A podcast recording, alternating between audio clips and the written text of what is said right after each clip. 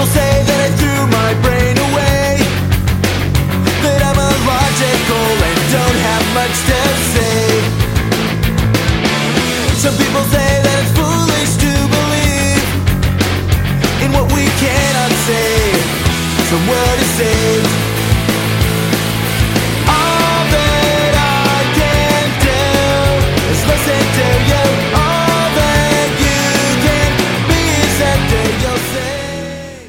thank you again for joining me on this episode of the Freed Thinker podcast. As always, I'm your host, Tyler Vela.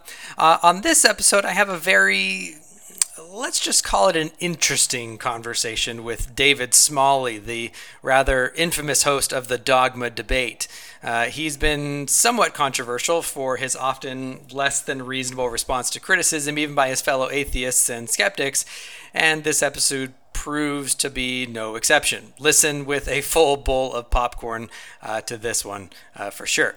If you'd like to contribute to the Freed Thinker podcast, follow the Become a Sponsor link on the blog or sponsor us on Patreon. If you enjoy the content but cannot support us with your gift, please share us on Facebook and give us a review on iTunes. The more reviews we get, the better we come up in search results. Okay, with that said, let's just dive right into the show where we're trying to discuss the nature of atheism and if it's a belief or a worldview. It starts out jovial and ends mm, not so much. Enjoy the show.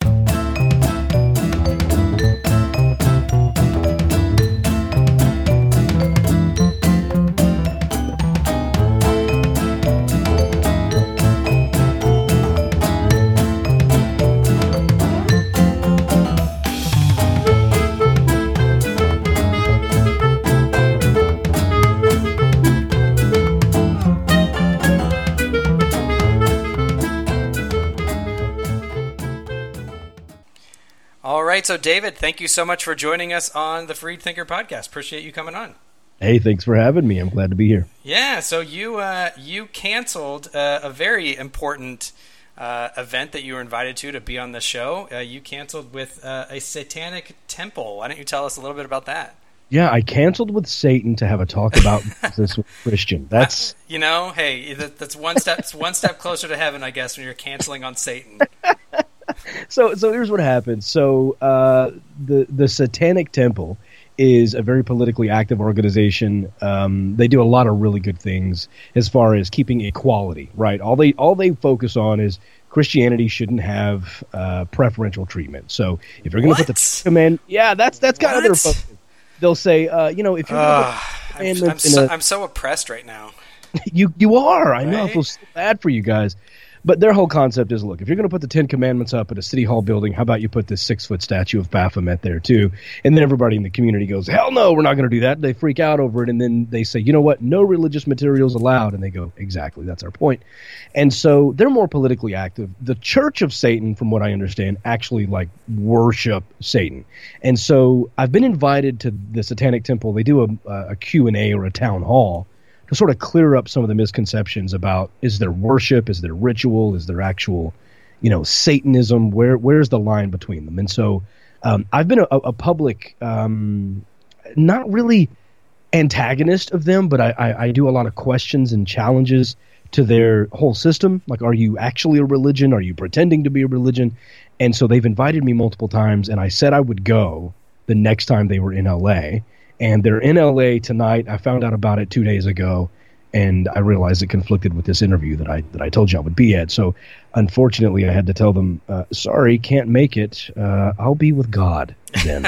so, yeah. So that's, that's that's that's kind of yeah. So hopefully, you know, next month I'll be able to go and, and ask my questions because if they're politically active and they're truly about equality, you know, I don't mind supporting that. Um, but I, I'm I'm definitely not going to acknowledge the existence of Satan or worship any being whatsoever, regardless of what side it's on. I don't think there's enough evidence for Satan, just like I don't think there's enough evidence for God or Jesus. So I put those two in the same category. But politically active, I'm all over that. So yeah, I have some questions for them, and hopefully we can clear that up next month. But um, tonight I'm with you. All right. Well, well, I heard you on the Unbelievable podcast, as did uh, millions of people, um, uh, talking about what, what atheism is, and so I wanted to have you on to, to have some follow up questions on, on that conversation. Uh, and and defining atheism, and and I'm sure uh, you know everyone listening thinks that you know atheism just is Satan worship. So uh, So it's kind of surprising that you weren't with your own people tonight, right? Yeah, I, I guess so. And I, I heard that a lot, uh, as well as growing up too. I hear that a lot. That, oh, that's you know, obviously, if you're, well, and, and I think I think the Bible is to blame for that. To be honest, there's there's a lot of verbiage in the Bible that that lends to if you're not with us, you're against us. Meaning, you know, if you're not for Jesus, you're au- automatically against Jesus. And who's against Jesus other than Satan, right? So you're you're on one side or the other. And the Bible creates this dichotomy that you're either good or evil. If you're not on my team, you're working against my team. And so the Christian mindset tends to be if you're not, you know, proselytizing Jesus, if you're not winning souls, you automatically must be working for Satan. And the atheist stands aside from from both of those belief systems saying, I am outside of religion. I'm not pro Islam, I'm not pro Christianity, I'm not pro Satanism. I I do not believe in any of those deities, good or bad. So uh, yeah, they're they're not my people. I don't. I don't know. You'll have to. You'll have to. I have a hunch you have a really good bat's blood recipe uh, that you can give me from one of your rituals. We'll- Maybe baby stew. baby maybe. stew. Yeah, we'll we'll we'll come up with that one later. That'll, that'll come later, I'm sure. Uh, so yeah, so really, uh, I, I do appreciate you you have it have it coming on uh, and making the time and and uh, and being here. Um, so so like I said, I heard you on Unbelievable, and the the topic was um, to uh, roughly, you know, what what is atheism, um, and the like like all good like all good apologists when I when I hear other apologists talking, I go, oh, I would do it better. Um, so so I wanted to, I wanted to have you on the show because I, I, I wanted to, to kind of talk through some of these things with you. I thought you made some some good points. I thought there were some points that um, could have been uh, pressed on you a little bit more. Um, so I wanted I wanted to open the conversation. So so your your overall point in the unbelievable episode um, was that atheism isn't a belief; it isn't a worldview. Right? Why don't Why don't you kind of hash hash out what you mean? What is atheism? Why isn't it a belief? Why is you know what what in the world is a worldview? Uh, and kind of go from there. Okay, no, I, appreciate that being the first question because one thing that I said a couple of times was that I, I go back and forth on that. I honestly, I, I I've said before that it's not, and I've said before that it is, and I really, I, I really could probably be swayed either way. Um, it depends on how you define worldview. Um, if you were to say, you know, belief in in in Santa Claus is a worldview, is it really? I mean, it, it, it, the kids who believe in Santa, they view the world as though a Santa exists, and that there's a world where they need to behave because Santa's watching, and that that's a view of the world. But does that worldview influence which cookies they pick at the grocery store? Does it influence the way you know they play with their friends outside? You know, so I, I think the the definition of worldview could be debated and argued for about 15 minutes and and hash it out. For me, I'll just say this: um, atheism is often tasked with things that are impossible for atheism to accomplish. Meaning, and and and I had this discussion on the last episode of Dogma Debate. For anyone who wants to go listen, I believe it's episode 303. I had a Christian blogger on, and we, we got into this because he's like, yeah, I understand. You know, he was, he's very unique Christian. He's like, a lot of the Bible doesn't make sense to me. I reject a lot of it, but I could never be an atheist because. And he starts listing all the failure points of atheism. And I hear apologists do that a lot. And I think the mistake there is you're putting too much credit into atheism. Atheism's not going to tell you how to behave to one another. Atheism is not going to tell you how to do science. Atheism's not going to tell you uh, where the world came from, where life came from. Atheism is not is not for those things. So if you say, By, well, by the way, well, Ri- Richard Dawkins just dug his own grave just so he could roll over in it. okay, He- I, I've basically heard him affirm all those things. So, anyways, uh, keep keep going, keep going. Oh no no no no no no no. Now now he can now hold on. Th- th- There's a, there's a misunderstanding there. I think atheism doesn't provide evidence for uh, or evidence against creation. Biological evolution does that. There's a there's a name for that, and it's a it's a science. Um, uh, atheism doesn't tell us that there are no angels and demons and an afterlife. Uh, skepticism and lack of evidence is what makes us raise our eyebrows and say, I don't believe that. There's a thing for that. Um, atheism doesn't tell us where life came from, and neither does evolution. That's abiogenesis when we get into what was the first life, how did first life begin. That's not atheism. Right. Atheism doesn't give us a basis for morality. Humanism does that. There's already a thing for that. So, so many people who are against atheism as a whole will sort of attack it and say, yeah, but you can't tell us about morality and I can't get my atheism, as though atheism is an exact opposite to Christianity. And you're, you're putting you're putting too much faith into atheism, pretending it's this big thing that has all these answers, when atheism is simply the answer to one question. It's not even really an ism. I don't even like it being called atheism. It's it's really it's the answer to one question. Do you believe in any of the gods proposed? No, I don't have a theism. I- I'm an atheist. I am without a theistic belief. It's really that simple. Now, I'm a humanist, and I believe that humanism is superior to Christianity when you talk about morality. I believe that uh, evolutionary biology is superior to the creation story when we look at the evidence. But those things, they may be atheistic in nature, but it, it is not atheism as a whole. So when you say atheism fails on these different points, it's because atheism doesn't address those points. Right. You know, so so I, I was uh, speaking a little tongue in cheek. Um, so one of the one of the things that I wanted to um, that I wanted to clarify uh, and bring up and kind of pick your brain on um, because I see this happening in, in so many discussions, right? And we'll and we'll get to some of my. Um, not really even objections, but some of my, my questions and challenges for how atheists use the word atheism and atheist and, and those types of things. Um, but one of my concessions is gonna is gonna basically say, look, wor- words don't have static meaning, right? So a lot of times when I listen to to Christians talking to atheists, they're gonna say, well, atheism just means this thing, um, as if words don't. Um, aren't aren't fluid and, and definitionally change with usage, right? So if uh, if atheism has come to mean, for example, a, a lack of belief in God, um, that can be one of the usages of that word, right? That, that, that, that can be a conceptual usage of the word. Um, I, I point out the same thing when, when I'm talking with atheists about the nature of the word faith, right? Faith can be used in the sense of blind faith, but faith can be used in the sense of trust. Faith can be used in the sense of uh, trusted belief, right? Faith, faith can be used in all kinds of different things. It doesn't have to mean uh, belief without evidence. So when I talk to atheists, and like, no, that that's just what faith is. Okay, but that's not the concept I'm using. So um, Right. you you can call that faith. I'll call my concept schmaith, whatever. I don't really care. Let's just talk about the conceptual level, and, and rather than saying, well, faith qua faith just is this thing that's lack without evidence.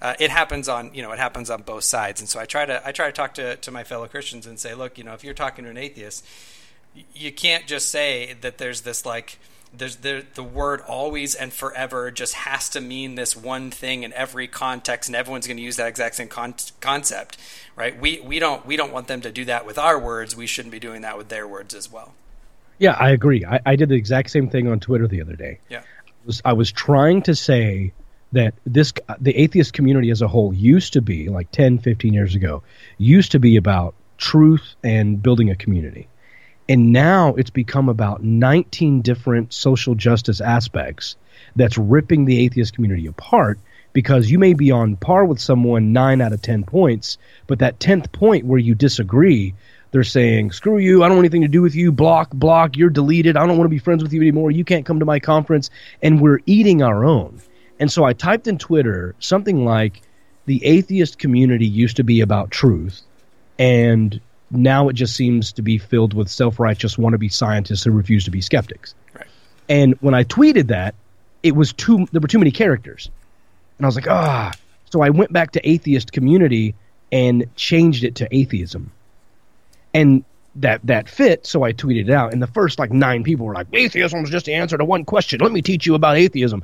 And I'm like, oh god, yeah, I know that. Uh, so you're right. Sometimes you, you, you the, the word is fluid. You know, the the when I was saying it in that tweet, I really just you, i changed it to say you know the idea of an atheist community used to have this common ground and now it's becoming about uh, you know 10 or 11 different social justice issues that are ripping us apart I, I was trying to i was trying to say look let's go back to our basics and say let's focus on the fact that we don't want christianity to have preference and let's take our political stand instead of ripping each other apart but instead the hyper focus became on my use of the word atheism as though it were a religion and I never meant for it to be that. So we have that same issue even internally using that word Right. properly or accidentally or having to backtrack and say that's not what I meant. More movement, more problems, right? Uh, so, so uh, I, you know, I, you know, it's it, it- it's always funny to me that that kind of common uh, atheistic meme about how Christianity has thirty thousand denominations, and I want to be like, look, you know, you guys have had atheist congregations for about a year, two years, and you, I think you guys have like eleven or twelve of them already. You guys are you guys are already on pace. you know, give it give it two Well- thousand give it two thousand years, you'll have you know however many you know thirty thousand denominations. The thing Whatever. is, the thing is, there's no denominations because there's no there's no manifesto, there's no thing to follow. That's the whole point. Now there are secular organizations. So if you're more firebrand atheist in your face, people tend to go for American atheists. They're more politically active. They're right in your face. Um, they're not going to be necessarily go out of their way to be cordial. They're just going to be like, "Bam, here's the deal. Your God is fake, and I don't want you teaching my kids that in school." something like Secular Coalition for America embraces Christians into their organization to say, regardless of our beliefs, whether we're atheist, agnostic, Christian, Muslim, Jewish, whatever, um, politically, we should be a non religious government so that that ensures equality. And we want to be politically active. And that's typically more in line with my with my thinking. So uh, it's not really, and, and a lot of people are members of multiple organizations and they contribute financially to multiple organizations. You'll never see a Christian going, "Oh yeah, I I give monthly to the Presbyterian Church, the Catholic Church, and a Jewish synagogue down the street." That doesn't happen. So that I think we have a little a little head start in that we're not necessarily divided because um, there's a different brand of atheism. Again, that's just the answer to one thing. It's more about where they think the focus should go. Should we focus on politics? Should we focus on lawsuits? Well, FFRF is amazing. Freedom from Religion Foundation is amazing. Whenever a teacher pulls out a Bible in a public school and says, "Now we're going to read from Deuteronomy," FFRF is the one that sends that that school, uh, you know, school official uh, a fax from the, the attorneys saying this is unconstitutional. You can't do it. It's illegal. And then kind of you know protecting kids who are who are non-religious. Um, so it again, it's more about where the focus is, not necessarily we think we're right and all these other atheists are wrong. That that's what happens in the in the in the religious sect, and thankfully we're not there. I hope we never get there. So so many things that I need to bite my tongue on in that in that section. Uh, so, but but so so I did I did want to then um, kind of branch out, right? So that that was my that was my my my olive branch to start the conversation. But I did want to have kind of a, a, you know a little bit more of a of a give and take in some of this um, because in my experience, part of part of the the I wish I could say dialogue more often, right? But part of the arguments, part of the debates that rage, um, is um, when I'm talking to someone about the nature of atheism, right? I'm, I'm I, it could you know it could be me falsely uh, thinking that everyone is interested in, in being consistent. Um, but I think that there needs to be you, you got to have a functional consistency um, between what you're what you're saying and what you're doing right? I, I, I think those two things should match. Um, so one of the problems that, that I find, um, and and we can we can kind of hash this out a little bit if you like, um, is that when I talk to when I talk to so many atheists, um, and and this could be partly due to um, kind of the there there are more well thought out atheists and there are less thought out atheists but uh, this, you know so this could be this could drive some of it. But you have a lot of people who say things like you know they'll make statements such as uh, atheism is rational right? Or or atheism is reasonable um, or it's coherent or or it's you know it's an evidence based conclusion um, or or something even as you know as, as mundane as atheism is true right but then they'll they'll say you know almost sometimes within the same sentence uh, that atheism is a lack of belief and that's all it is Yeah. right which which is is fine because conceptually those can be two different uses of the term atheism Well, I, I again, I, I don't like the statement "atheism is true." Atheism is a negative claim, and it's a, it's a, it's a way to say I. It's a way to describe an individual. It's not to, a way to describe a religion or a thought process. You've got to break out of this mindset that Christianity is a belief and atheism is another set of beliefs. It's not really like that. So this is there's not going to be consistency because it's literally the answer to one question. So for anyone to say atheism is true, that it's it doesn't make sense. That's like saying um, my lack of a belief in Santa Claus is true. Your lack of a belief is a true statement. That just it, it's that you're right. That doesn't sound right, I, and I would never say it that way. Right.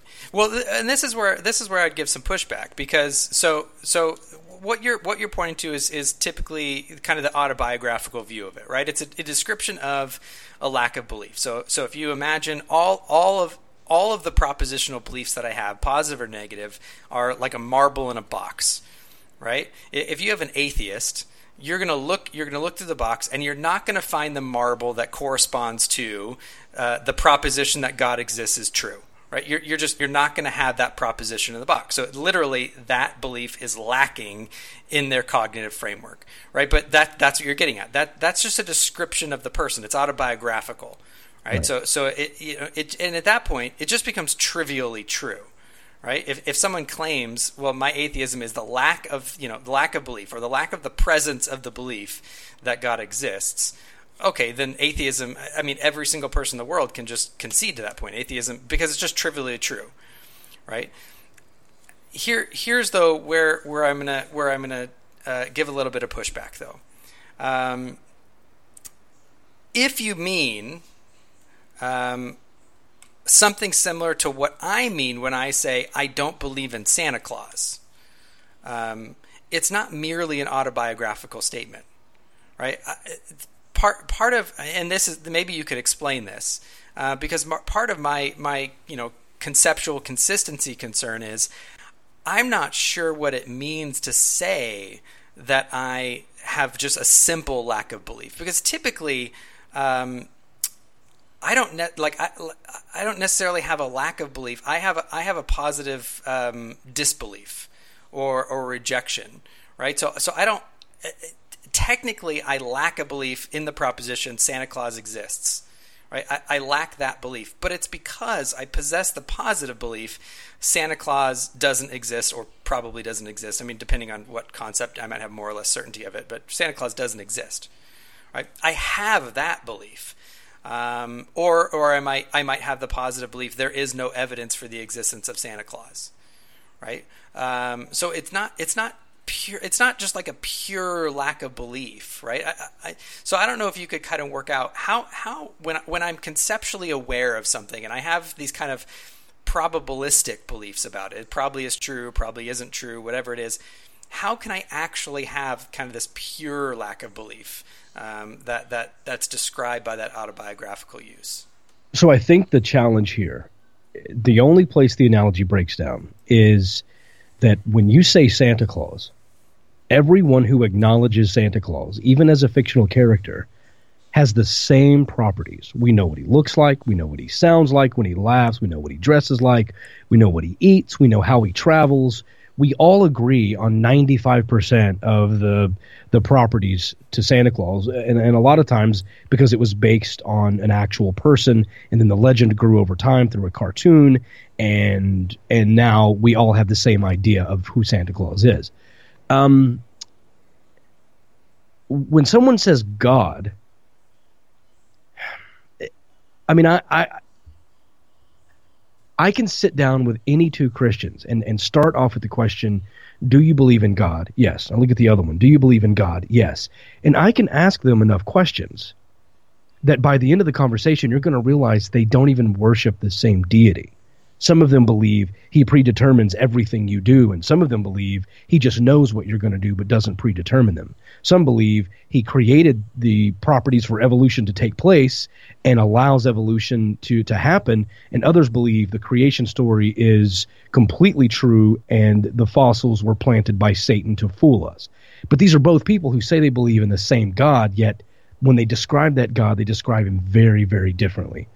Um, I'm so not, I'm not sure that that would qualify for um, right because we're we're talking about just when we're talking about God in, in, the classical sense, you're you're just talking about the ontological properties, right? So so we don't necessarily mean um, agreeing in every way that he he might interact. Right. I'm, I'm getting to something here though, and right. that's kind of that's kind of the point. You asked me how you get to that pure lack of belief, and right. I'm, I'm, what I'm getting at here is that I I can say I lack a belief in a deity. If we're going to leave it vague, we're passing in conversation, or I have 20 seconds to have you know spout my answer on a radio show. That's how I'm going to say it. If you start to then nail down a specific God and say, okay, let's go to Elohim in the Old Testament, and let's say that this God was interacting with people and this God was, you know, commanding the deaths of infants in 1 Samuel 15:3, and let's go deep dive. Do you think this God exists? As you would say, a positive belief that there is no Santa, then I can tell you I have a positive belief that that guy is not a real character. And we can get into an entire discussion about why I think that specific God does not exist, or why I think there is so much lacking evidence that I do not believe that God exists, or would even go as far as to say, I believe that God does not exist. But that doesn't mean that I couldn't be convinced in the future that some God might exist because I'm open to the evidence and could change my mind with sufficient evidence. So that's why it's a little bit different using Santa Claus versus God because God has such a fluid meaning. I mean, I talked to a guy the other day that said God is awe. If you experience awe and wonder, that's God. And I had to have this whole conversation by going, then why call that God? Call it call it joy, call it wonder, call it awe. And we had this whole conversation about why he refers to that as God. So th- the word God becomes the issue for me when it comes to a positive claim versus a negative claim. Yeah, uh, I should have you on another time to talk about because I I would push you on um, the the uh, the objective. You know, I, I, I would believe if there was evidence. Uh, I, I have a feeling we'd have a very productive conversation on that. Um, as far as far as the differences though right? So so typically and, and this is where I, i'm going to keep coming back to the kind of that functional conceptual consistency right? So in in in dialoguing with with a lot of atheists and i and i've never dialogued with you before so that you know this is, this is not a direct you know you do this or anything like that. Um, typically when I dialogue though, there's the rhetorical strategy of, oh well, if I'm an atheist, right? And and I think this is the this is the strategy of why atheism has come to be redefined as a lack of belief, and what you know, uh, which is fine. I mean, re, again, words are words are fluid. We redefine we redefine words, you know, all the time um, for functional reasons. But I think this is one of the reasons um, is that it, it's a really helpful rhetorical strategy because it has the appearance of of unburdening the atheist right? It, ha- it has the appearance of saying, if I'm if I'm the atheist in the conversation, um, I can get away with with making claims and making statements, but I don't have the burden of proof in the conversation. Um, right? So, so it, you know, if, if, an atheist and, a, and a theist is talking about it, um, you'll have you'll have an atheist, uh, you know, say the, the Bible is full of, and I, I'm not imagining. I've had this conversation probably hundreds of times. Right? The Bible is full of contradictions right? If it was God's word, it wouldn't be full of contradictions, right? And I'll say, okay, fair, you know, fair enough. If it, if it's God's word, it wouldn't be full of contradictions. Can you show me any contradictions? And the atheist will say, I don't need to, right? You're the theist. You have the burden of proof. You need to prove to me that it's God's word. No, no, no. That's that's that's false. Um, I, oh, I, I agree. I, I, that's, but that's the rhetorical strategy. No, it's not though. That's a misunderstanding of the strategy. When the atheist says there are contradictions in the Bible, that is a positive claim that requires evidence, and the atheist has the burden of proof to provide those contradictions.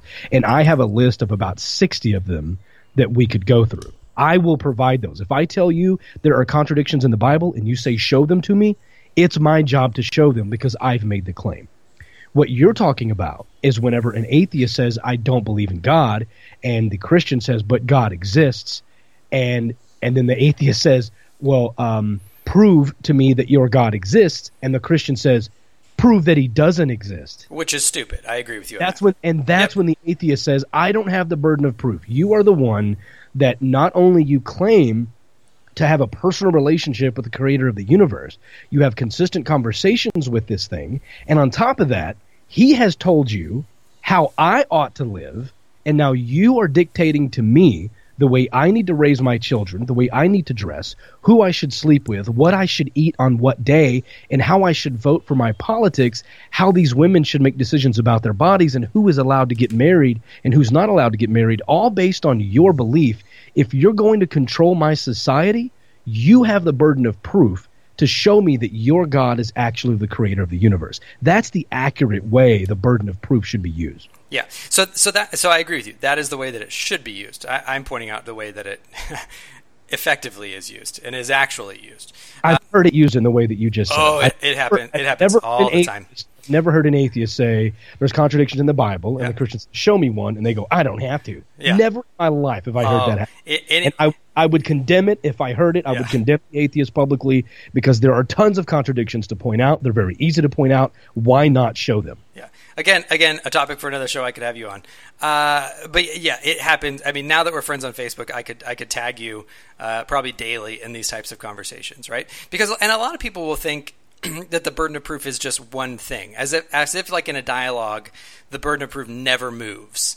Um, wh- which is which is also very problematic, and, and I see this happening on both sides, right? And and I'm and I'm in the same boat as you are. When I when I'm in a in, you know a kind of a third party or observing a conversation, um, and the Christian goes, "Well, you need to prove to me that God doesn't exist," right? I'm going to be you know on on your side and say, uh, you know, foul. Uh, you know, red flag on the field. Sorry, no, you you know, you don't have to have a burden of proof um, for for the the negative position. If someone makes the positive so this is where it gets confusing. Someone can make a positive claim about a negative state right? Um, so I, I could make the positive claim santa claus does not exist right? Not a, not a lack of belief not you need to prove it to me right? But i, I could say I, I, you know i'm sorry santa claus does not exist and i actually do have a burden of proof in that case the problem is well not not the problem right because you don't you don't know me but i, I was an atheist for about you know the first 20 years of my life um, and and uh, looking at the- kind of the state of atheism right now, and um, kind of the the, the popularizers. Um, I, I, if I was still an atheist, I, I would not have been happy with the state of atheism, um, and and and the people that are getting. Often the, the publicity and, and, and kind of are, are driving some of the, the arguments and the memetics and, and stuff of, of the movement. Um, but but a lot of the the thing that I would have said is, look, yes, I have a burden of proof, but it's so minimally easy to meet. Um, right. So the example that I that I give, uh, and and I've had on on the show before, is the example of sun humans. Right. If someone comes to me and says, right now there is there is a whole there there is an escape tribe of Israel. There's the secret lost tribe of Israel that was way before their time, and they invented spaceships, and they are now living on the surface of the sun. Right? There there are there are humans just walking around on the surface of the sun as is uh, right now. Right? If I say that's nonsense, right? There there are no humans on the face of the sun. Um, that's a positive claim about a negative state of affairs. I do I do have a a, a burden of proof to, to, to sustain that claim. The problem is that it's just it, if, as far as what's what's reasonable acceptable, it's minimally easy to to, to prove. Right? We know the na- we know the nature of the sun. We know the nature uh, of humans, of every human that we're aware of, uh, and we know that there that there is a, a lack of any direct observational evidence of these humans living on the sun.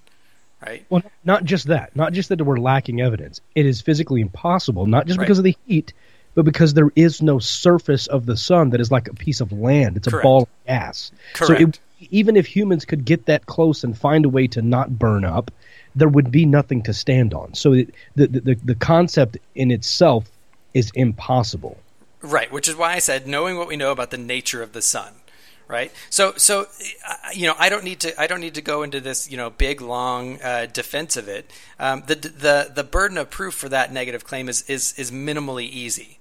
Right, I think you can actually. When I was an atheist, you know, I, I would be completely happy saying, kind of kind of like you. Um, although I, you know, I was um, what many would just call a hard atheist. I, I just I, I I disbelieved in, in God. Period. Uh, and, and I would and I just held it as a as a minimal burden, and that was fine. Um, the the the problem that I'm getting to though um, is that in that case, um, I do think that that that's that goes beyond kind of that autobiographical use. Um, in, in a lot of these dialogues, um, atheism, and and this is this is why I think that there's there's so much tension that happens. Right? I'm not I'm not trying to you know blame atheism or atheists, um, although if if you use a term uh, and you kind of equivocate between those two uses, right? So between kind of the autobiographical use of the term atheism, where you're just describing the you know the belief that populates, it's a it's a pure description of yourself, and a more propositional sense, where you where you think that it, you know it's it's probably true um, that that no such being as God exists, um, then you're and you go back and forth between those rhetorically then when you talk when you if you're doing that and you're talking to theists or you're talking to Christians, um, I think I think Christians I, I think we're entirely uh, within our our rhetorical rights at that point then um, to play on that inconsistency um, and to point that type of equivocation out. Um, you mean? What do you mean? What, what's the inconsistency that would be pointed out there? So, so in in the example, when when the atheist is is um, wanting to wanting to keep falling back on where atheism is just a lack of belief. Um, I know you've said that you don't you don't know what you know. You think it's kind of absurd when when someone says atheism is true, right? If if atheism, right, goes because there's there's hard atheism, right? This is where we kind of get into hard atheism, soft atheism, or agnostic atheist or gnostic atheist. You get you get into all these nuances, right? You get into yeah, the, these different qualifications. If you have someone who's kind of equivocating between agnostic atheism, kind of that autobiographical um, sense, and Gnostic atheism, where they're where they're actually they would say things like atheism is um, reasonable, uh, or or atheism is the the evidence based conclusion, right? You, you you know something can only be rational, reasonable, evidence based if it's propositional, right? There has to be propositional content at that point. It can't it can't just be a pure lack. Um, if you go back and forth between those two things, um, I think I think the person that you're talking to is completely within their their epistemic rights, completely within the, within their uh, you know the, the the standard canons of, of dialogue and debate um, to push on that inconsistency. Um, and again, I, I don't think it's a I don't think it's an inconsistency, and here's why. Atheism is a conclusion to lack of evidence, but the skepticism is what makes you demand the evidence. So when I say I'm an atheist, there is no sudden list of rituals or mantra I must live by, or you know, I have to you know pray to Sam Harris three times a day. Like none of this you do, you know, you do. I, I, I do. I didn't say I have to. Fa- Uh, facing southwest. My point is there that doesn't become atheism. That is that person's opinion or that person's conclusion that there is no theism that logically makes sense. So when we say things like atheism is reasonable, it's not saying that atheism is a set of views or is a worldview that is reasonable. It's that when when you break it down to its most basic point, when you talk about sun humans and you look at that and say it's impossible for humans to live on the sun. We know that. But what if I were to say to you, that's what makes it such a miracle that it happened once and it's so, you're like that doesn't mean it's possible suddenly. And so we fight this idea where I hear you say something like, yeah, sun humans are completely impossible. The sun is made of gas. We know that can't happen. But you believe a dead Jew was killed and came back to life and floated to heaven, which we also know cannot happen. But you call that your belief and you have faith that that did happen, even though you know it's just as impossible as humans walking on the earth. That is illogical. It is unreasonable to believe a dead person came back to life. Well, So let me let me say- let me clarify people though. say- There's when there's say when people say atheism is reasonable, what they're really saying is it is unreasonable to believe in impossible things, and I reject the belief of impossible things happening. I would put sun humans walking on the face of the sun just as impossible as dead people rising from the earth and then floating up to a magical invisible heaven space. Like that's I put those in the same category. You separate those and I believe that's an I believe that's illogical to, to do that. I believe that's an inconsistency in your view. Okay, so a couple things. Um, I think you're equivocating between belief and worldview, right? I, I, I actually would, would argue staunchly that atheism is not a worldview. Um, it's not so. So a belief doesn't have to be a set of beliefs, right? So, so, uh, so to say that you know atheism is, is somehow different because it doesn't entail rituals, right? It doesn't entail um, that that you you know eat, eat eat you know babies and bats like all of you atheists do, right? Uh, it it it no one's claiming that it needs to. Let Right, me. so- I, I want to ask a quick question. Yeah. Because I, I really don't. Okay, I I prefer Ford. I don't own a Ford. I used to, Yeah. but I like Ford trucks. I like Ford Mustangs. Is that a worldview that I that I think Ford makes a better product? There are other people that believe Chevrolet makes a better product. Do I view I view a world in which Ford makes me happier than other products? D- Is that a worldview? That's not a worldview. That's a belief, right? So, so a worldview. If you if you've studied worldview philosophy, right, a, a worldview, and, and there there's disagreement on this, but there's there's there is some there is some broad agreement, right? So if you read someone like uh, James Sire, right, and he he wrote uh, the Universe Next Door and Naming the Elephant, right? He does this, you know, he, he's he's one of the you know the foremost. I think he was a philosophy professor at Missouri State. Uh, I think it was Missouri State. Um, he, basically gives a worldview is is a set of a priori beliefs or, or, or assumptions or presuppositions that answer seven basic questions uh, or eight basic questions right? So so what is primary reality? You know what's the what what really is the real? What's the, what's the ontological foundation of all other things right? Uh, what's the ground of being you could say? Uh, what's the nature of external reality um, there, there's you know the assumption of uh, are you are we in the matrix? Is is is uh, reality really real? Are we in you know a computer program? Are we butterfly dreaming? Right? What's what what's what's the nature of this external reality? Um, what's the nature of human being? Uh, what happens to a person at death? Uh, why is it possible to know anything at all? Uh, what do we? Um, uh, what's what's uh, another one? Um, what, how do we know what's right and wrong? Um, what's what's the what's the nature, of the flow of history, um, and um, what are some of your you know the the core um, commitments? Um, those are the those are the, the the kind of the foundational questions when someone's asking what is a worldview, right? I, I don't think atheism is a worldview. I, I, I, I can't even imagine how it's a worldview because I agree with you that it's only trying to answer one question uh, or, or you know a cluster of, of similar questions right it's, it's not it's not functioning as a worldview um, Okay, so so right there. So that's kind of the reason why I don't think it's an inconsistency. When the atheist says my atheism is just a lack of a belief, and then the atheist starts to challenge the Christian on aspects of Christianity, it's not the atheist's atheism that is driving the challenges. It's skepticism. And the, the, the, the atheist being a skeptic saying, you don't have enough evidence for me to believe in Jesus, or you don't have enough evidence for me to believe in heaven, or enough evidence in the creation story, or whatever. That's not, you can't then turn around and say, aha, but your atheism is just a lack of a belief. So you're not allowed to make these claims and these claims. Well, no, no, no, no. Atheist just, it, it puts him in a category based on the fact that he doesn't believe in a deity.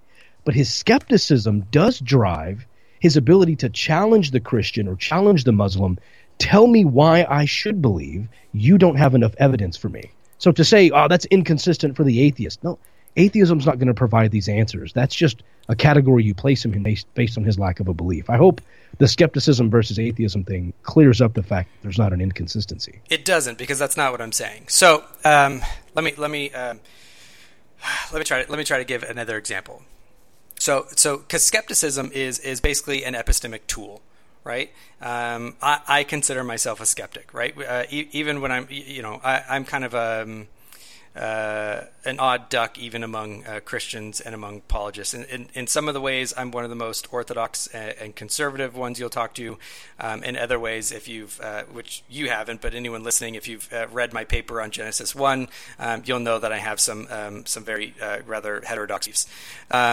I would say I've never met a Christian who didn't say they were a fantastic skeptic.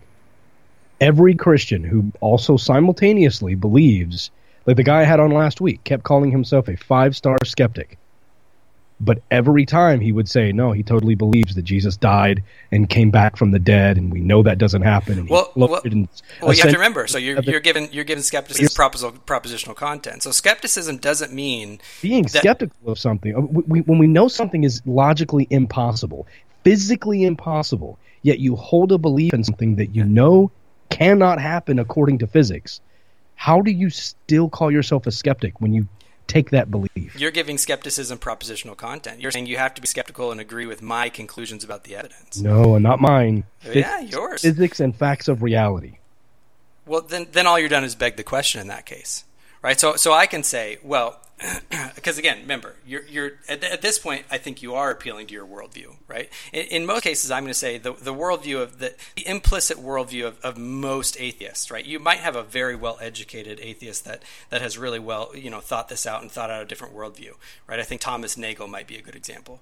Um, the default worldview of most atheists is going to be some type of naturalism, um, some type of, some type of uh, naturalism um, amalgamation with materialism uh, and, and, empiricism. Um, that that that is going to be broadly speaking, kind of just the, the functional worldview of, of pretty much every every atheist that we're talking to. And based on what you said, um, I, I, think it's probably a pretty fair bet that that's going to be that's going to be your assumption as well. Um, so the prob the problem that's going to come from that, and and again, this is this is kind of veering off into what should be a topic for another show. Um, but the problem there is is you're saying, assuming my worldview, right? If I if I'm skeptical, but I come to the question with my worldview that that type of thing is is impossible according to physics, right? Well, the question is, and, and I would just challenge you know your understanding of science at that point right? What what is the nature of science? What does science tell us about reality? Well, it tells us what's normative uh, based on natural law. Right? That's all science tells us. If, if you think that science tells anything different than that, I'm just going to challenge your understanding of what science does and doesn't do. Um, for you know, Tyler, people, Tyler, let me. Uh, this is getting so muddy for me. Let me just break it down like this. If I were to tell you that I can make tables float in midair, and you say to me, that's physically impossible. Using no strings, using no, absolutely nothing. Just with my mind, I can make it float. You first challenging me is is a skeptical thing to do. You're being skeptical of my claim.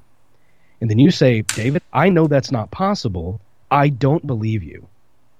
You are now taking the atheist position of you lack a belief in my ability to do this. But then I say to you, Tyler, that's what makes this so special. That's what makes me so unique. You're right. It's never happened before and it'll never happen again. I'm the only one who can do this. And then you go, yeah, totally makes sense. And then you start going knocking on doors telling people that David yeah. Smalley has these wonderful table floating powers. Do you think grossest think, misunderstanding of Christianity. I understand, but do you, I'm not saying understanding of I'm not saying yeah. it's understanding of Christianity. I'm saying do you think it would be fair to call yourself a skeptic when you believe something has happened that you know is impossible of happening. That's not skeptical. Yeah. Uh, my... but I think that's disanalogous to what's being discussed. Right. So again, we could we could go down this. This is probably a topic for a different show because here here again, I, am not. I, you know, I'm not trying to dodge, but I, I, am intentionally trying to not go down rabbit trails for topics of of uh, of de- so defend, pick, defending let's, theism. Let's pick four or five of those, and I'll have you on my show. I'll that, come back yours, and we'll we'll have fun with sound, it. Okay? Sounds good. That that sounds good. Okay. Um, because because I, I, do think there are there are um, reasons why that's disanalogous. Um, but the, the the point here. So go, going back, going back to the inconsistency, right? Let me see if I can explain explain the difference, right? Because I'm because I, I, think you were think I think from what you were saying, I think you thought I was saying atheism is has to be this cluster of beliefs like a worldview, which I which I wouldn't say, right? Um, and like I said, I, I, also don't say that atheism is this static thing that it has to mean this one thing, right? I can grant that atheism could have uh, could have multiple uses depending on the context. Yeah, remind and, me remind me of the inconsistency again. I know that the first part is the atheist says my atheism is just a lack of a belief. But then, what is the inconsistent thing that you said the atheist does? The the, the inconsistent thing that, that often happens, right? And and, it, and if you haven't observed this, um, I, am not sure how you wouldn't because this this happens uh, pretty regularly in, in, in, most chat sessions. Um, then the atheist will say things like um, belief in so let's let's use a let's use a prime example. Belief in God is delusional, right? If you believe in God, it's a delusion. Well, what's a delusion, right? A delusion is an unreasonable belief in something that's that's uh, that's false, right? Nobly false. Um, that would be a delusion, right? Well, what what has that done? Right? They said, well, my atheism is a lack of belief in God, autobiographical sense. But at the same time, God doesn't exist, That's the propositional sense. So then if I go to the atheist and I say, okay, well, defend your claim that belief in God is delusion, right? Or defend your claim that God doesn't exist. Typically, what's going to happen is the atheist is going to say, well, I don't need to because atheism is just a lack of belief, right? So what they've done is under the guise of the autobiographical sense, which, yes, they don't carry a burden of proof, they've smuggled in the propositional sense, where they made a positive claim about a negative state of affairs, where they do have, although minimal, and I concede minimal, uh, there is a burden of proof uh, to, to defend that type of claim. Right, that's that's an inconsistency. That's an equivocation between the two terms. Right, so so imagine I did this. So let let's say to to keep the claims parallel, right, atheism and theism. Let's just say theism to match atheism can describe it's, it's an autobiographical sense that that I possess a belief in God, right? In that sense, theism you'd have to g- agree is trivially true, right? Because it's just it's just an autobiographical statement. It means that I possess a belief in God, right? So so so theism in that sense is just trivially true. It's not it's not reasonable, rational. It's not you know what it's just it, it's a description of beliefs that people possess, right? That's the autobiographical sense. The propositional sense is the sense that, well, God exists. Right? So let's say I took those two definitions and I said, well, um, you know, I, I don't, I, you know, theism is just the presence of belief in God. I, I, I don't have a burden of proof to prove that that's the case, right? It's just it's just tri- it's a trivial true statement about myself. I, I just I possess that belief. Are you going to argue with me that I don't possess that belief? Well, no. And then I come to you and I say, oh, and, and God is creator of the universe, right? God exists. Right? And you're going to say, well, you defend defend that claim, and I back up and I say, well, I, I don't need to. Theism is just the presence of belief. That's all it is. Right? You're gonna you're gonna point out the inconsistency, and you're gonna say, oh, well, you're you're equivocating between two uses. Right? You're you're you're going back and forth between how those terms are used, and I'm going to call foul. Um, when atheists do that, right? I, I, think that they're contributing to, to the overall muddying of the waters in which these dialogues happen. Right. So so if, if atheists are, are by and large, and, and, I and I, I have to say again, this is this is this is I, am sure most of the, the, the theists listening to this are just like nodding their head. Yeah, I, I encounter this constantly. Um, if that's contributing to the overall, if, if that's the way that it's being used, um, then I think there there needs to be some awareness within the atheist community of how these are being used. So, so I appreciate the fact that you say, look, if if someone comes to me and says atheism is true, I'm you know you're going to call foul and you're going to say, well, you know, what does that even mean to say that atheism is true? Um, you know, I can appreciate that, but by and large, that type of self-reflection, I don't think is happening within the atheistic community. Um, okay, so so let me let me jump in here. Um, yeah First of all, I've never said to someone, your belief in a deity is delusional. I've never said that, mostly because I think it's counterproductive. Um, I think that it's an insult to the person, and I think the word delusional has a negative connotation. It's usually, you know, uh, insane. Uh, it, it, usually has something to do yeah. with a symptom of a mental disorder or something. You, you're you're saying something. You know, if someone believes there are like there there was a a woman in our neighborhood one time who believed children got into her home and were hiding inside of her couch. We know this is impossible, but she had the police come over and literally cut her couch up to let the children out. And the police, she was freaking out, so they literally just took their own knives out and cut her couch open, and then she felt better because the kids were gone. And so, delusional. I, have never used the term, uh, but I will say when atheists do use the term, oftentimes the way they're using it, they're technically correct. And what I mean by that is that a delusion actually means it's, it's firmly maintained despite being contradicted by, by what is generally accepted as evidence. So it doesn't necessarily mean you know something is false. You're not making a positive claim. I know your God doesn't exist, and that's why it's a delusion. It's that you believe something that is not rational. And so, what what does it mean to be rational? Well, it's irrational to that it's irrational to believe your plane is going to crash. Yes, plane crashes happen, but it's irrational to believe that yours is going to crash based on the scientific evidence. It almost never happens, right? So it would be an irrational fear, having a phobia of dogs. You can look how many people are actually attacked by dogs, how many people are killed by dogs. To have an, a, a phobia that if you go for a jog, a German Shepherd is going to rip your head off is an irrational fear. So if someone were to say, if you think you're going to be killed by a dog while you're on a run, that's delusional. What they're saying is, you have a belief in something that is firmly maintained despite being contradicted by what is generally accepted as evidence or reality or rational. And so when the atheist says, I lack a belief in a God, and then the theist says something along the lines of, well, look at how beautiful the mountains are, or look, just look around you. Uh, you have a child, you can look at your child and prove that God exists. The atheist will then say, you know, your belief in God is delusional. And what they're meaning, and, and I, I know it's taken as an insult very often, which is why I don't use it. But I think it's a true statement in that the Christian is holding on to the belief that a dead Jew came back to life, appeared to all of these people after being killed, and then ascended into heaven. And they maintain that belief despite being contradicted by what's generally accepted as know that dead people stay dead. And so the atheist is not, when the atheist says your belief is delusional, that's not a statement of how true atheism is the atheist is taking a skeptical view of the claim made by the Christian. And then they, they take that they take that claim, the atheist takes the Christian's claim, compares that with reality, and then says that is inconsistent with what we know to be evidence, with what we know to be true. That is against the facts of reality. Dead people don't come back to life. So your belief in that goes in the face of what we know to be true, which is what the definition of a delusion is. So even though it has negative connotations and I don't use it, the atheist isn't saying my atheism's true because that's not a that the positive claim isn't saying I lack of a belief and my atheism is true because. Yeah, you're right. Those would be inconsistent.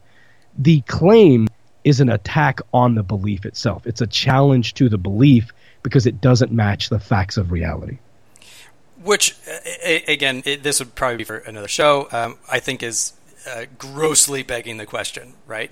Um, because the base comes down to uh, you're saying uh, generally believed, but what you actually mean is generally believed among my atheistic ilk, right? Because well, because no, absolutely no, not. No, no, no, no, no. Let me finish. Let me finish. Because no, no, no. Because you're going to look around. You're going to look around the world, and I'm not to make an argument, you know, an appeal to majority. Right, but but if delusion is defined as what's generally accepted or generally believed or generally known, right? Uh, and and I'm not just saying you know uh, completely you know uh, anti-intellectual, right? I'm not appealing to, to low common denominator, right? Um, you're gonna you're gonna have some of the brightest minds, some of the academics uh, divided. Um, you you know you have you have some of the the the scientific studies that are coming out about the, the religious belief of, of uh, scientists that are showing um, that actually you know belief in God is is is um, is, is, is pretty evenly split actually. Um, the level of religiosity changes um, and, and, and actually changes directly correlate to the field that they're in. However, um, part of what you're doing in that, um, and, and, it's, it, you know, I, I, would challenge you to be a little bit more epistemologically self aware of what you're doing, is you're saying what has to be generally accepted based on the evidence is generally accepted based on my interpretation and my view of the evidence. No, that's not what I'm saying. It has to be because is, you're gonna have not, you're gonna have what? other people who are gonna entirely disagree. Lots, lots, and lots and lots. It, it, it's it's just it's just flat out false um, to say that what is generally accepted, right? Because generally, me generally you're referring when you use the term generally, right? You're you're referring to to um, uh, common knowledge uh, held by you know you could you could narrow. Typically, we mean common knowledge held by, this by is general such populace. A stretch. This is such a stretch, man. You know what I'm saying? Dead people stay dead. They don't come back to life. If I were to tell you right now that my dad died and came back to life yesterday, you wouldn't believe me. Why? Because why? I mean, t- t- tell me why. If I told you my my dad died he was dead for a couple of days and then came back to life yesterday. Yeah. So what would you say to that? So honestly, so, right. So, so part of me is going to say you're. It's not analogous. I'm right? not asking so, you what's analogous. I'm asking you to answer a question. But if my answer to the question my dad died, my, if I told yeah, dad died my, and came back to life, what my, would you? My, my answer is because I know the import of what you're trying to say to it. My answer is going to be that, that it's not analogous. It's not an analogous thing, right? So the the Chris, this this is the problem when you're talking with with you know when I'm, I'm sorry, but this is the problem that happens when talking with atheists, right? Because what's going to happen is um, you're going to come up with disanalogous examples like this.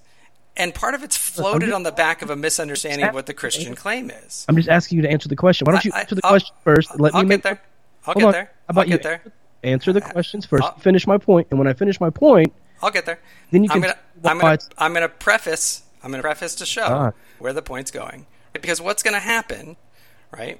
Uh, because it's it, because it's disanalogous, and because it mostly shows a lack of understanding of what the Christian claim is, right? Because the Christian claim isn't, you know, dead people rise by natural processes, right? Or dead people rise in any given context, right? The the the claim isn't that that's not the claim of Christianity, right? The I'm- claim is that a very specific person in a very specific context uh, rose not by natural processes. right, Right. and So- that's what I'm, we're talking about—a delusion. So- talking about generally accepted knowledge, and I'm talking about facts of reality. And so, Right, you which, which will- is a question-begging statement. So I can say a fact of reality is the existence of God. No, That- I'm. that's I'm a fact of reality. So no, but what I'm showing is you're smuggling I'm in your worldview. from- I'm disconnecting from Christianity. right. And I'm saying to you, we're talking about delusion because you were saying that when someone says Christianity's a delusion, that that positive claim. Now, atheism has atheism has made a positive claim. But I'm showing how you're smuggling in assumptions, right? So when you when you say when you say a fact reality is X, right? What have you done? No, uh, I've acknowledged reality, and this is why I'm doing this as a question to you Right. that you're grossly avoiding by I, jumping. I, no, no, no, I'll get there. I, I'm setting I'm setting the stage for it. I'll get there. I will answer your question. Don't worry, I'll get there. just in the context, just in the context, we're friends, we're both Christians, whatever. And I call you and say, "Dude, my dad died and then came back to life three days later." What would you say? Would Would you believe me? Uh, probably not to begin with, and I would ask and I would ask for the evidence for it Right. And why not? Why wouldn't you believe it? because it's out of discord with common experience. Wonderful. Yeah. Okay, that's a great point. And all I'm saying now, and all I'm saying now, if I were to tell you, no, dude, I know he did it. Trust me, it's amazing, and you're going, uh oh. You may not say it because you don't want to offend me, but the view that's going on in your head is that I'm delusional. I Do believe something. do you that- think all Christians believe based on no, dude? Seriously, I believe it, and then we go, oh my gosh, that's amazing. jumping to a conclusion? I'm I'm just talking about in this situation. Right. So, so I'm at, but, but all of these claims, all any claim I could come up with. My dad died and came back to life. Um, I I make tables float. Any claim that I make, you're going to say, "Show me evidence. Show me evidence. Show me evidence." Sure. I don't. I don't believe it. I don't believe it. And you're being skeptical of it. It's not a positive claim of your whatever whatever view you hold on Fords or religion or anything else. It's just you challenging my view that I make claim of something. So it's like Which- it's like which- having a conversation of you saying So then Yeah. this entire thing is this entire thing is moot then because that wasn't what I said. So I, I wasn't saying that the, the skeptic or, or the atheist is making an equivocation by saying I have an autobiographical belief. And then when a theist says God exists, they so they go, mm, you need to prove it to me. That's not inconsistent. I never said that was inconsistent. So so this entire this entire tangent then is moot. So Oh, no, so, no. so- hold on, hold on, hold on. We're so close. We're so close. But that's what I'm saying. When the atheist says, but that's not what I'm saying. You're responding you're responding to my appeal to an when the inconsistency. atheist says your belief is delusional, what they're meaning is that goes against the facts of reality. You need to provide evidence. So yeah, I don't. Yeah, no, it- no, it doesn't. So, so I'm just, I'm just going to push back and say you need to talk to more atheists. Then at that point, and I know you talk to a lot, but I, I, how many, how many atheists have you have you heard say that theism should be classified in the DSM? I don't know how how would you feel if I wanted to argue with you about all of Brian Fisher's worldviews, and I want to hold you to it and make you defend Brian Fisher's version of Christianity? Why don't you ask me what I believe and debate me on what I believe instead of picking up these nonsense atheist arguments that I already disagree with and trying to make it seem like I hold to this inconsistent worldview? When, when did I didn't I say explicitly? Look, uh, I, I'm not saying that you're I saying you don't- claim this. I'm Right. explaining to you that the, the the challenge of the delusional statement is not to say that atheism is making a claim. It's that individual person saying to the Christian, David, David, listen, "Your view listen. is delusional. N- Notice you keep saying the atheist claim, right? So, so the problem is, is that you're giving a very, very, very charitable slant to one kind, right? And I, all I'm saying, because eh, no, nowhere have I said all atheists do this. Nowhere have I said again. Remember, I, I've said words don't have static meaning, right? So nowhere have I said that every atheist does this, right? But this is a very so so, and, and I'm not even here, you know, trying to get you to defend this view, right? I'm having you here, I'm having you on the show to have a discussion as kind of a social commentary on the movement as a whole, right? And all I'm getting at is that you do have within your movement, you do have probably the overwhelming contingency um, in, in in my experience in going to, to atheist gatherings and going to atheist church and going to uh, a bunch of different discussion groups and getting invited and going to you know the, the, unbelievable forum and the atheist versus theist forum and and so on and you know the the Dawkins Foundation uh, threads and, and so on and so forth. While it might not be, and I and I grant this, while it might not be the majority brute number, right?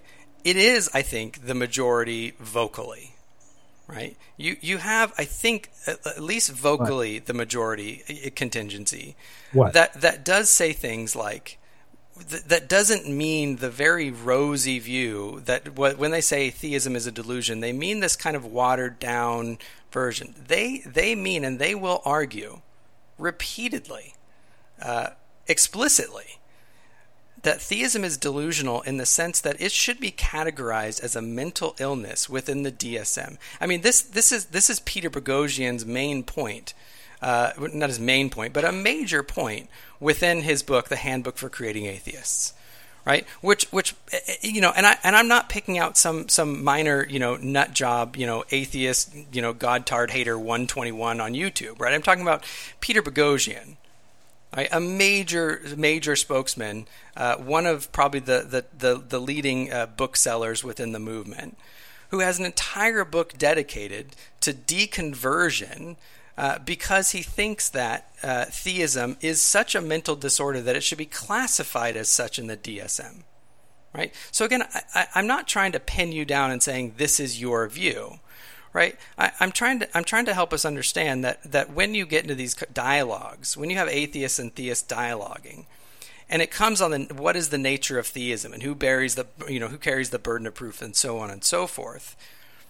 Atheists often contribute to it because they're using these equivocal usages of the term, right? Because they will make positive claims like the Bible has contradictions, which you know I, am I'm, I'm glad to say that you uh, you know to, that you said you would call them out for it. Um, but they will make other positive claims about a negative state of affairs, about the existence of God, um, or say things again like atheism is is an evidence based conclusion, which largely you agreed with, which is a propositional sense right? That's a positive that's a positive view. It has to be because the only things that are evidence based you have to have some type of propositional content coming out of that to be a conclusion. I think that's, you're, that's not merely the autobiographical lack of sense.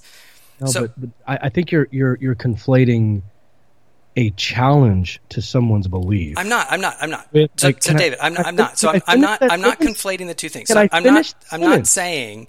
I'm if not saying. Finish, there's no point in having a conversation. No, because because you're, you're, go, you're going jumping that's in the not, middle of my sentences, talking over me, and I can't get my sentence across. I don't do this to my guests. When I ask them a question, I let them. I let them answer me. Go for it. Try try try to listen to understand though before you respond. When you think I'm not listening and not understanding, I'm I, trying to I'm trying to to propose the question to you, and you're getting letting me get halfway through my question and then talking over me. And I assure you that'll be frustrating for your listeners. My atheist listeners don't like it if I talk over my Christian guests. The point is to have dialogue, not for you to cut me off and talk over me. Okay, go go go for it. I think you're conflating an atheist criticizing the Christian worldview from a skeptical perspective with the atheist making a positive claim about atheism. That's all I'm trying to say. If if if you and I both agreed, if you and I were both Christians, and I believed that there is free will in heaven, and you believed that there couldn't be free will in heaven, otherwise evil could exist could exist in heaven, and I and, and I say I think your view is delusional that's not a state. That's not a positive statement of my Christianity. That's just a, a critique of your view, whether I'm a Christian or Muslim or atheist or whatever. And so the atheist saying, Yes, I'm an atheist, and then saying, I believe your Christianity is delusional, it's just a critique of that view. It's not a positive claim of that person's atheism. That's the best I can say it. Are, are you aware of what a contrapositive is? No, I've never heard of that. So a contrapositive is the log- is the is the logical correlate to a statement. Oh, I know what you mean. Okay. If if I say your belief in your belief in Santa Claus is delusional, right? That entails a contrapositive, right? It's not so. The, uh, I'm simply going to push back and say there's no such thing again as a kind of propositionless critique, with the exception of, with the exception of pure a kind of pure skeptical. Mm, I don't, you know, I, I don't observe the evidence. Can you can you defend your claim? right? I, I, think that that would be that that's the closest thing you're going to get to a propositionless uh, objection, right? So I, am simply going to push back again and say I, am not making the conflation. For, first of all, because again, I'm not that that's not the example that I'm giving, right? Which is why I said try to listen to understand because that, that's expressly not what I said. So I, I, here I'm not, and the examples I'm giving uh, aren't aren't just of the type of um, I think you're wrong. Although I think that those views uh, do have logical contra- uh, uh, um, contrapositives, which entail therefore my atheism is true, or because my atheism is true, which makes it a propositional thing. But the examples that I'm giving, right, are are actual positive statements. The Bible has numerous contradictions, right? That that has a positive statement. Um, or or things like um, uh, the the you know God God has God you know God is a logically contradictory concept, right? Um, th- those types of those types of statements are not simple lacks of belief, right? Th- those types of statements are propositional statements, and they require a burden of proof. But if the rhetorical strategy, and again, you, you, you say things like that when the atheist says, right? when when you know when the atheist says theism is a delusion, they mean, and then you you give a very very very charitable view, which in my experience is is not what's meant. Um, in, you know, I'm I'm not trying to you know read the tea leaves of what's meant. I mean, I, will ask follow up questions and, and say things like, "So you actually mean that it is it is the the, the either the start of or has has the, the, the features of mental illness?" Yes, that's what I'm saying. So, do you think it should be classified as like in, in the DSM, like Boghossian does? Absolutely, I do. Right. So, so I'm not I'm not just well, divining the tea leaves. I want to address that for a second because he doesn't say that. He he. As a matter of fact, when you said that to me I remember reading a manual for creating atheists. I actually listened to the audiobook while I was on a road trip. And I never remember him saying theism is a mental disorder that should be classified in the DSM. So I actually sent him a text. Well, when you said that, Pete and I are good friends. I sent him a text and I said, Did you ever say in a book that theism should be classified as a mental disorder in the DSM? And he said, No.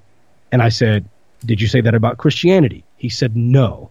He said it's more nuanced than that, but someone who didn't read it carefully would say that I said that. Religious delusion should be treated just like other delusions. So when you whenever you say something broadly like theism is a delusion, honestly, I've heard an atheist use a broad term like theism and then a specific term like delusion. The atheist will get more, the atheist in this conversation that you're talking about, who's already you know, so firebrand that he would use the term delusion to a Christian. If that guy is is in that conversation and says that, typically what's happening in those situations is the more specific a Christian gets about talking to the creator of the universe, telling other people who they can and can't marry, what they should eat, and how they should have sex, these types of things, the atheist is going to get more specific in their attacks on that belief. So I've never heard anyone just go theism in general is a delusion. What is? Uh, Egyptian polytheism, Greek mythology and polytheism, Hindu polytheism, monotheism, Judaism. What are you talking about? Is a delusion, right? So that that's a vague claim that I've never actually heard an, an atheist say. But Pete's whole point is that science shouldn't bend to political correctness. If you claim if you're teaching children that angels and demons are watching them sleep and that Satan is interacting in his life trying to make this child do bad things, you're teaching this child that this delusion that we have no evidence for that goes against what we know to be the facts of reality is playing an active role in his life, you're teaching that child a delusion, something that we know goes against the facts of reality. And that's what Pete is saying. Science shouldn't bend for political correctness to make you feel better about your religion. He's never made some generic claim that Christianity or theism in itself is a delusion that should be classified in the DSM. That's a that's a false mis- that's a mis- misrepresentation of his point. Here's his quote There is perhaps no greater contribution one could make to contain and perhaps even cure faith than removing the exemption that prohibits classifying religious delusions as mental illness. The removal of religious exemptions from the DSM would enable academicians and clinicians to bring considerable resources to bear on the problem of treating faith, as well as on the ethical issues surrounding faith-based intervention, interventions. In the Yeah. long in the long term, once these treatments and this body of research is refined, results could then be used to inform public health policies designed to contain and ultimately eradicate faith. Okay, so here's what's going on there. Here, here's what's going on there. Beautiful. I'm so glad you read that. Yep. Nowhere in there does he say theism is a delusion. He also didn't say Christianity is a delusion. He also never said that either one of those, Christianity or theism, should be classified as mental disorders in the DSM. What he's talking about is religious delusions, meaning if you were to say, hey, there are children trapped in my couch, I need you to get them out, the DSM can qualify that and say, okay, there's there's a hallucination, there's probably some schizophrenia, there's something that we can classify that in. Okay. However, if your child gets sick and you say, I'm not going to take this child to the hospital, I'm just going to lay hands on him and I'm going to pray about it, and the child lays there and dies of something that's otherwise curable, the government will not kick in your door and take the child in most cases because that's your religious freedom. And so they won't classify that as a mental disorder. They'll say that's your religious belief. But then once the child dies, the government will then come in and say that's child endangerment, that's child um, abandonment, and you didn't provide medical care for the child that, that, could have saved the child's life. So he's talking about when someone has a delusion, it's classified in the DSM, and then when they say, but my delusion is based in religion, then the DSM doesn't touch it. He is not classifying Christianity or theism as a mental disorder. That was a misrepresentation of his point. Not at all. So let's put the pieces together, right? Based on your own words, as a Christian, if, if I gave you a true sermon, you had to be, you, you didn't have to worry about being polite. Uh, as a Christian, do you think I suffer from a delusion because I believe in the resurrection of Jesus? Um, Based based on remember, you said it, it goes against what what you consider generally accepted, which uh, I think is grossly question begging. Uh, what we know about the nature of reality, which again I think is question begging. That was your definition of a delusion. Was that my definition? When you type delusion into Google and hit enter, the That- first thing that comes up is an idiosyncratic belief or impression that is firmly maintained despite being contradicted by what is generally accepted as reality or a rational argument, typically a symptom of a mental disorder. Correct. So I would I would see I, I wouldn't want to say yes or no to that question. My honest my honest view there is that uh, in most cases, and I know you said you were an atheist for the first twenty years of your life. In most cases, people are indoctrinated from a very early age to believe this, and so I I very much understand why they believe it. Um, is it technically a delusion? Well, according to this definition, yes. And even if we say, as far as generally accepted, um, if you count all 7 billion people, the majority do not believe Jesus resurrected. The majority of planet Earth is not Christian. So I think there are about 2 billion out of 7 billion that believe in Christianity, which then you could roughly estimate about those those that's about the portion of the earth that believes Jesus rose from the dead. So even that alone, even uh, including religious people, don't believe in the divinity of Jesus. But when I talk, but when I think whenever it says generally accepted as reality or rational argument, that isn't even a statement of religion or non-religion. That's a statement of facts of reality. And so, according to that definition, I would say yes, but I'm, I don't know that I would say suffering from a delusion as though you have a mental disorder. I don't believe you have a mental disorder. I think you wrongly believe something that is that is inaccurate. But is it a, but is it a religious delusion? Right. So th- this is this is what I'm getting at. So put the pieces together. Right. So if you're going to say a delusion just is, right, based on that definition, uh, then someone who believes that that you know a, a, a Jew living in Palestine back in, in you know 2,000 years ago rose from the dead, um, I would be suffering from what what uh, he defines as a religious delusion. Yeah. Uh, I mean, I guess if you could make the connect the dots, but I don't. That that's not what he's talking about. That's not the that's not the uh, the angle he's taking there. Not just people just having a view isn't the problem. It's people acting on these views based on their delusion, and then the DSM refusing to step in and say laying hands on your child and letting them die is not okay. You're suffering from a mental disorder. We should take your child away from you because you're killing the child. Well, that, Right that's now, not how that's not how the DSM works, though. Oh, sure it is. If No, if it's someone not. if someone is if someone is schizophrenic and and thinking that there's a demon trapped in their seven year old and trying to kill their seven year old, the government will take that child for safety. Yeah, You're confusing the government with the DSM. The D, the DSM is the Diagnostic Statistical Manual, right? So I know what it is. Yeah. I studied psychology for four and a half years. I know exactly what it is. My point is, when someone has a delusion that's affecting other people negatively, and then you say, "Oh, that's my religion," just like there was a, there was a a, a, a Muslim woman one time that wanted to um, take her driver's license picture in a full face burqa, and I I'm going, what? The point of your identification is to show your face, to show who you are, but you want a specific, special religious exemption, and they let her do it. Nothing but her eyeballs are visible in her driver's license photo. How do we identify her? How how how do you the, the police officer pulls her over? How does he know that that's her? Hey, yeah, I, You know what I'm saying? I, I That's a- agree with you. That's that's That's that's a religious exemption to it. And otherwise, now if I were to go in there and say, "Oh, I'm an atheist, but I want to wear a ski mask whenever I take my picture," they're going to say, "Hell no! Take the ski mask off, stupid." But if my but if my objection is religious, I get a pass. That's what he's talking about. Stop giving religious people a pass and letting them fly under the radar. A delusion is a delusion. Except here's the problem. So so you're conflating again.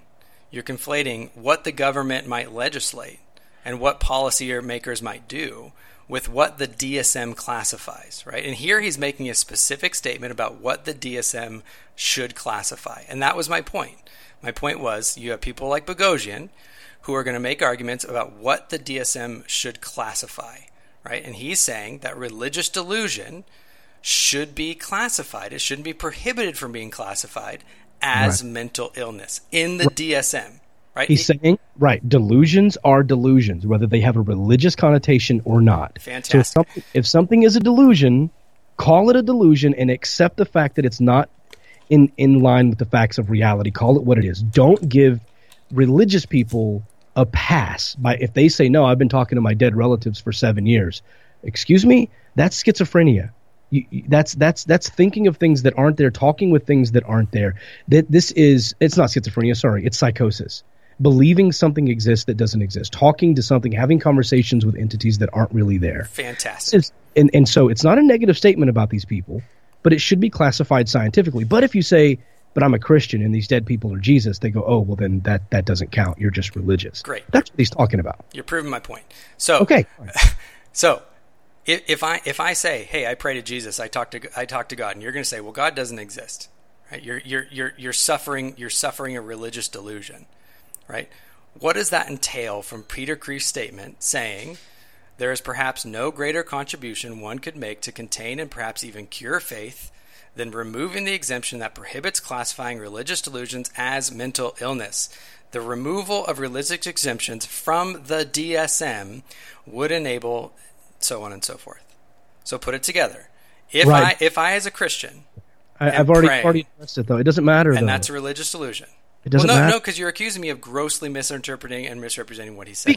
You did. You flat out said that he said theism should be a mental disorder in the DSM, and that's not true. And then you said he said it about Christianity, and that is not true. He is specifically talking about people who act on their delusions and then get a pass because they're religious. That's what he's talking about. He's not saying every Christian should be classified as having a mental disorder. That's a misrepresentation. What, and I what, what understand why we're spending Christians, so what Christians wouldn't be classified in Look, the DSM? look, if you want to talk about it more, have Pete on your show. I, I, I will, but you're, if you're going to say that I'm grossly misrepresenting him, right? His his intention might be to come around and say, look, we shouldn't we shouldn't legislate. We should, our policymakers shouldn't give these exemptions, right? That's something different, right? All I said was that he said that it should be classified in the DSM, right? I If you say it's, I mean, it's it's We're beating it's, a dead horse at this point. What's the point? But I I'm making, I'm making it. I, the, the- didn't write, I didn't write the book. I don't know what he says before that. I don't know what he says after it. I don't know the rest of his take on it. I know what he just sent me in a text message, and I remember that just from the book. And I know that that's my stance as well. So that's what I can speak to. hypothetical syll- syllogism. If if A, then B. If B, then C. If faith, if if religious belief, if Christianity is a religious delusion, then it should be classified in the DSM. If it's classified in the DSM, it's classified as a mental illness, right? If A, then B, then C, right? That's that's just basic uh, rules of inference and logic. It's a hypothetical syllogism. It's still an oversimplification, though, because that wasn't the point. It, it- Peter is not just standing up on a soapbox, going, "Ladies and gentlemen, I have a new introduction, a new introduction of a thought. All Christians are special needs, mentally disabled, and we need to corral them and classify them and diagnose them." That's not what he's saying. That's not He- what I said. He said. he's taught you did say that many atheists including pete boghossian believe that theism is a mental disorder and that's not what he said go back and listen to our conversation. If he says that religious delusions, dude i'm so over this do you have any more questions for me or would you like to talk to pete boghossian no, I'll, I you know I, I would love to have him on the show to defend that defend that type of claim. Again, he might he might have the import different, but that that's the logical entailment of what he said. It, it, it's not some type of gross misrepresentation of, of his statement in the book. it was it was when you said that he called theism a mental disorder because he did not Does theism said- does theism he said- entail religious delusion? He said that religious delusions should not be uh, given a pass because they're still delusions. That's what he's talking about. That doesn't mean all theism is automatically a mental disorder. It was a misrepresentation of his statement. I'm done talking about it. Okay. I'm not Do- Peter do- do- spokesperson. Does theism entail religious delusion? Do, do I do I believe in the ex- so if, if Tyler, I'm a theist, have any more questions for me, bud? if I'm I, I'm asking you one. If I'm a, if I'm a theist, We're right, beating we're beating a dead horse. I, Do you have I any get. I, I have a point though that that we're getting to. You've had a point for 40 minutes about Pete Boghossian. I didn't come on the show to talk about Pete Boghossian's All book. right. If if you'd like to escape it, that's fine. It's not escaping it. I It didn't is. write it. Have him on your show if you want more details about it. All right. I've told you what he means. I've told you the point. I've even texted him directly while I'm talking. I don't know why you're still pushing this. This isn't my argument. Once again, you're you're, you're holding me to someone else's viewpoint. Do you have questions for David Smalley while David Smalley's on your show? I'll be more than happy to entertain those. Sure. That that was my question. That that was one of my questions. Uh, I think you're dodging, but that's fine. We can move on. So I've literally talked to you for about it for the last 25 minutes, but I'm dodging it. You are. So, Okay, i whatever. if in this case, right? So if we're going to go back to to the, the and that's when the fight started, uh, and that's where David uh, hung up on me. Your call. Was I beating a dead horse? Um, sure, because he couldn't connect the simple dots between what he was saying. This was my this was my point all along between having uh, you know one usage of a term uh, and failing to have conceptual consistency, um, and he simply wouldn't uh, connect those dots. He, he wouldn't uh, state um, what the clear logical implications of what he's already just said and what Boghossian just put in print. Uh, and he wouldn't even simply admit that Boghossian had, in fact, in print, written out exactly what I said he did. Uh, said that I completely misrepresented what Boghossian said. Well, I didn't. Uh, I didn't at all. I think most people listening uh, will will hear that. I will I will put this this apparently infamous quote uh, into the into the show notes as well, so you can see it. Uh, well, I'm sure I'll hear a lot of thoughts about this one, and I really doubt that he's going to come back on the show to discuss all those little side issues that kept coming up, and I doubt he'll have me on his, but c'est la vie. I think most people listening, atheists and theists and Christians alike, will probably have issues with a lot of what he said, uh, even if they agree with his positions. Um, the, the I have a hunch his rhetoric, rhetoric and his kind of tact in this dialogue um, will get some heavy criticism. So, thanks again for joining me on this episode of the Freed Thinker podcast. As always, if you have any questions, comments, concerns, commendations, or condemnations, please feel free to write me at freedthinkerpodcast at gmail.com. Visit the blog at the Freed Thinker Podcast uh, or find the Freed Thinker podcast group on Facebook. Until next time, keep thinking freely, and I pray you'll be freed indeed. Good night, and God bless.